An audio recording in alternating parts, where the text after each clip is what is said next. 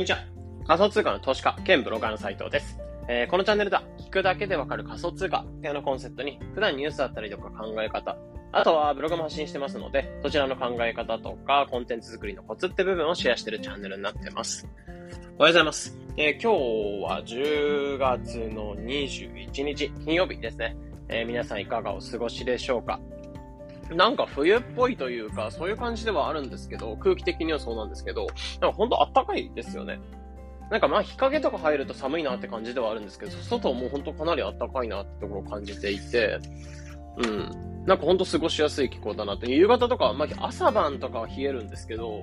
うん、なんか昼間とかほんと過ごしやすくて、全然エアコンとかいらずに、えー、日差しだけで生活できる感じなので、うん、まあこれぐらいの気候で朝晩とかがもう少し秋っぽい感じになってくれたら、まあ理想的な気候かなというふうに感じてたりします。で、なんかほんと寒いから、なんかある程度着込んで、あの子供の保育園の送り迎えしようかなと思ってるんですけど、朝出てみるとほんとただ暑いっていう感じで着込んでたりするのがなんかもったいないなぐらいの感じなので、なんかまだちょっと体温調節とか、あの服装っていうのが難しい季節とかあると思うんですけど、えー、皆さんちょっと試行錯誤しながら過ごしていきましょうってところですね。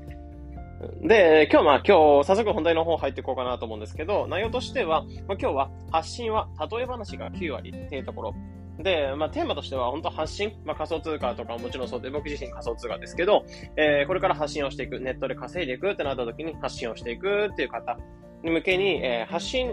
と、まあに発信していくに関しては、えー、情報プラスアルファで例え話とかであなた色を出していこうってところを今回テーマとして話していこうかなって思います。なので結論として本当に、えー、有益さ、情報だけ伝えるんじゃなく、えー、しっかり例え話で、えー、まああなたのなんか考え方とか、えー、価値観、そういったものを表明しながらあなた色を出したようなツイート、発信をしていくってところをしていきましょうってところのテーマですね。で、とあるツイートっていうのがちょっと反響があったというか、えー、先日したツイートっていうのがちょっと反響があって、で、そこの部分を見た上で、今回の、ね、発信の内容ってちょっと決めたり、決めたし、決めたりした部分があったんですけど、先ちょっとツイートから読ませていただくと、えー、仮想通貨ブログ稼げなくなった。えー、僕もぶっちゃけると、この状況なうですか、えー、これチャンスだと思ってます。だって、ブログのことを少し忘れ、リサーチに没頭できるから。つまり、えー、知識貯めて沼れるチャンス。これまではご飯にカレーやら納豆をかけてたけど、今は白米本来の味を楽しむフェーズってところ。で、この発信っていうのがちょっといつもよりいいねとかが多くて、えー、コメントとかもちょっといただいた、リプとかもいただいたので、反響があったなってところを感じたので、まあ、久々ツイートの深掘りっていうのをしながら話していこうかなと思います。で、改めてここのツイートっていうの反響を受けたことを見た上で、えー、ツリップとかの内容も見た上で、改めて例え話とか砕き方、えー、そういった部分が大切だなっていうところに感じたんですよね。まあ結局なんでかっていうと、例え話がきゅうわりってところで、えー、結局例えを拡充させていく。まあそうすることであなた色が出していけるってところ。で、結局あなた色が出せないというか、その例え話っていうのが抜けたような発信というか、例え話とかじゃなく、ただただ情報だけ伝えるような発信ってところに関しては、面白さのないような発信になってしまったり、まあシンプルにあなた色が出せないってところだったり、あとはこういう見方したんだ、みたいな。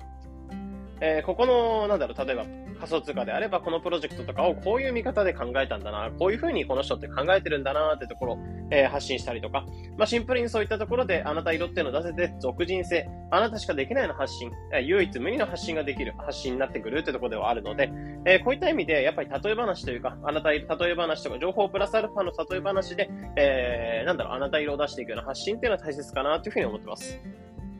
まあ、例えば映画とかでも簡単にわかるような感じで、例えば映画とか見た後に、まあ、例えば友人とかで映画二人で見に行った時に、えー、その二人でなんか映画の見方とか、あそここういう風に考えてたのとか、えー、ここちょっとわかんなかったんだけど、えー、ちょっとわかったみたいなこと言うと、これこういうことだったんだよみたいな。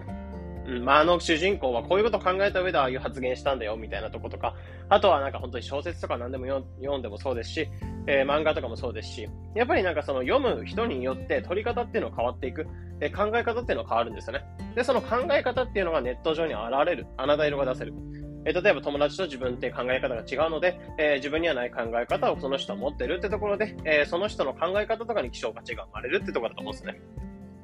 というところで、やっぱり例え話、まあその情報だけ、有益さっていうのはもちろん大切ではあるんですけど、その有益さっていうのは本当にいちわりにわりぐらいの考え方で、えー、例え話というかあなた色を出す方、この属人性を出していくってことにフォーカスしていく。まあ、そうする方が、えー、発信って伸びやすいかなと思いますし、そちらの例え話とかあなた色を出していくのがきゅうわりかなというふうに感じてたりします。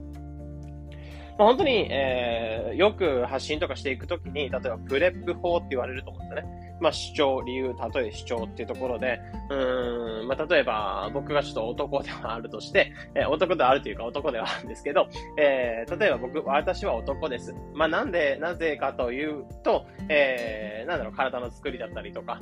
うん、あとは髪の毛が短いことだったりとか、うん、まあ、いろんな理由っていうのを挙げた上で、えー、例えば、まあ、女の人であれば、えー、髪が長かったりとか、えー、体つきっていうのも男性と全然違ったりとか、えー本当に考え方が違ったりとか、そういったところがありますよねっていう。まあ、こういった上で僕自身は男っていうことを証明ができますみたいな、えー、発信が例えばあるとします。まあ、全然、別に、別にこれはプレップ法なんでもいいんですけど、ってところでよくプレップ法って言われるんですけど、もしこの例え話とかがないというか、えー、例え話とかあなた色っていうのは考え方っていうのはなかったら、えー、あなた色は出せない。例えば情報を伝えるだけ。まあ、例えば、例え話に関しても自分には関係ないような情報。私は男です。ってところで、まあ、さっきで言えば、その女性であればこういう体つきをしていて、えー、こういう考え方をして、えー、見かけも全然違いますし、っていうところ。まあ、これだけだとあなた色って出せないと思うんですね。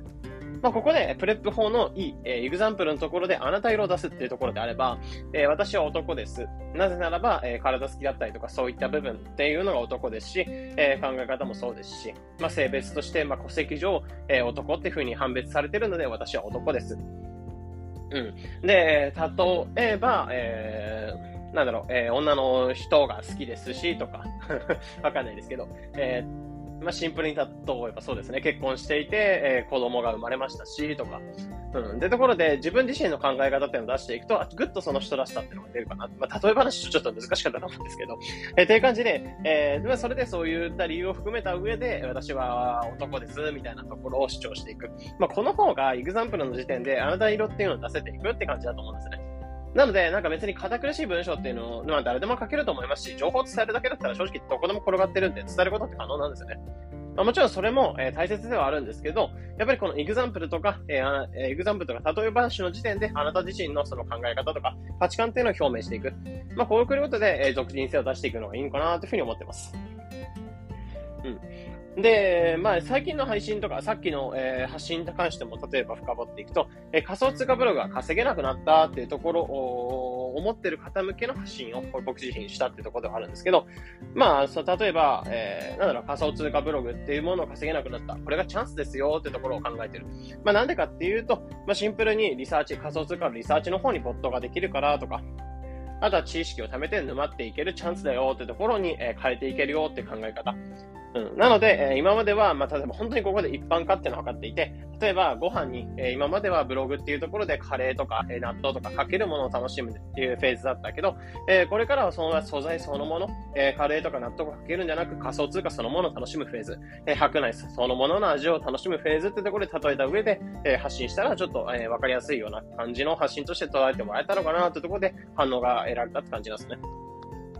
で、例えば、あとは仮想通貨のところであれば、えー、分散型金融ってところで、僕自身 DeFi ってところを発信したりするんですけど、DeFi イコール分散型金融ですってところの情報を発信してても意味がないと思うので、えー、DeFi 加工イコール DeFi、まあ DeFi イコール分散型金融ではあるんですけど、えー、誰にも中央役にとらわれない、自由で不正がないような、まあ自由な金融で、しかもかか、えー、仮想通貨って預けていくだけで、えー、お金がかなり増えるよ、仮想通貨の銀行ですよみたいな伝え方していくと、まあちょっと自分のなりの考え方とか、そういったふうに砕いた考え方っていうのができると思いますし、まあ、例えばブログであればブログの作り方を発信するのに、えー、例えばサーバー作ったりとかドメインとか契約したりとかっていうところで伝えるんではなく、えー、シンプルに土地を作ったりとか住所を登録してとか、えー、部屋を決めてとか、えー、家具を設置したりとかっていうところの伝え方した方が、えー、あなたなりの考え方というか、まあ、ベースとして作りやすいと思うんですよね。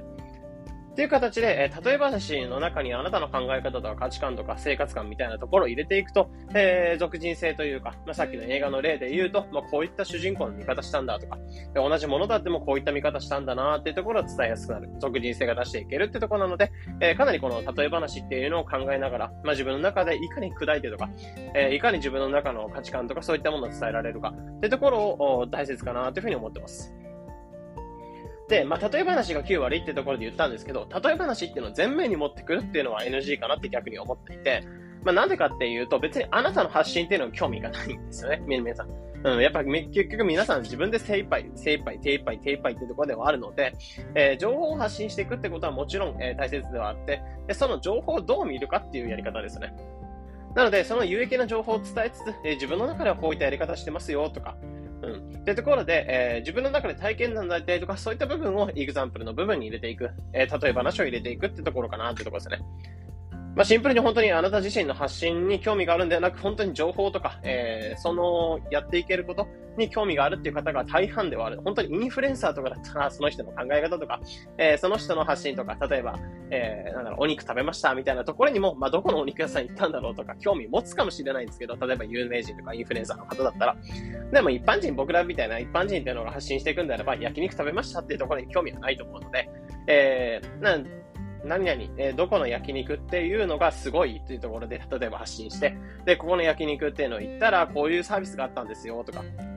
うん、まあ、こういったところ行くと、えー、こういった特典がありますよとか、こういった生き方するとお得ですよみたいな発信ができて、うん。で、なので、自分の中での発信っていうのを、その体験っていうものを交えつつ、えー、その店とか、えー、その体験というか、その事柄への重要さというか、事柄の説明っていうのをできていけるので、事柄プラスの、えー、例え話で拡充していくっていうところ、あなた色を出していくっていうところ、まあ、ここを意識した上で発信していくといいんじゃないかなとお伝えします。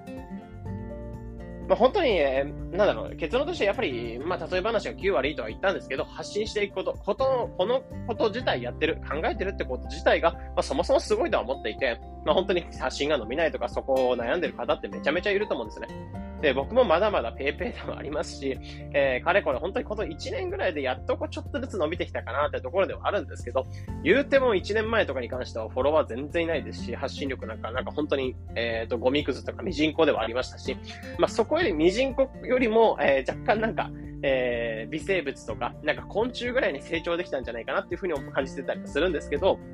言うてもまだまだゴミくずではあると思うので、えー、そういったことを考えた上で、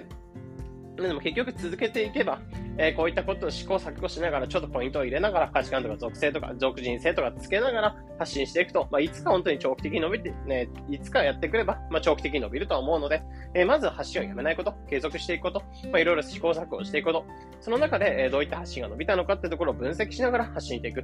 まあ、こういったことが、やっぱり、ね、一番大切かなと思うので、まあ、なんだろう、本当に今回に関しては、例え話を拡充していくってところ、まあ、一つのポイントっての話してたんですけど、やっぱり一番は継続かなと思うので、えー、まあ、僕も含め、本当にこれ聞いてる方に関してもコツコツこれからもやっていきましょうというところで、まあ、今回配信内容としては、例え話っていうのを拡充した上で、まあ、属人性を出していこう。属人性を出さないと結局情報だけしか伝えられないので、まあ、どこでも転がってる情報っていうのを見るのは読者は結局興味はないので、まあ、そのもの自体をどういうふうに考えたのかっていうところを発信していく。まあ、ここでフォロワーさん、あなた自身、あなた色を出した上で、あなた自身のフォロワーを増やしていこう。情報にフォロワーをつけるんじゃなく、あなた自身にフォロワーをつけていこうというところで今回話の方をさせていただきました。なので発信内容とか、えー、これからどうやってやっていったらいいのかというところを悩んでいる方向けの、えー、参考になれば幸いです、えー。このような形でこのチャンネルでは仮想通貨についてできるだけ分かりやすくお伝えしています。日々の情報収集やトレードにお役立てください。というところで本日の配信これで以上になります。良い一日を。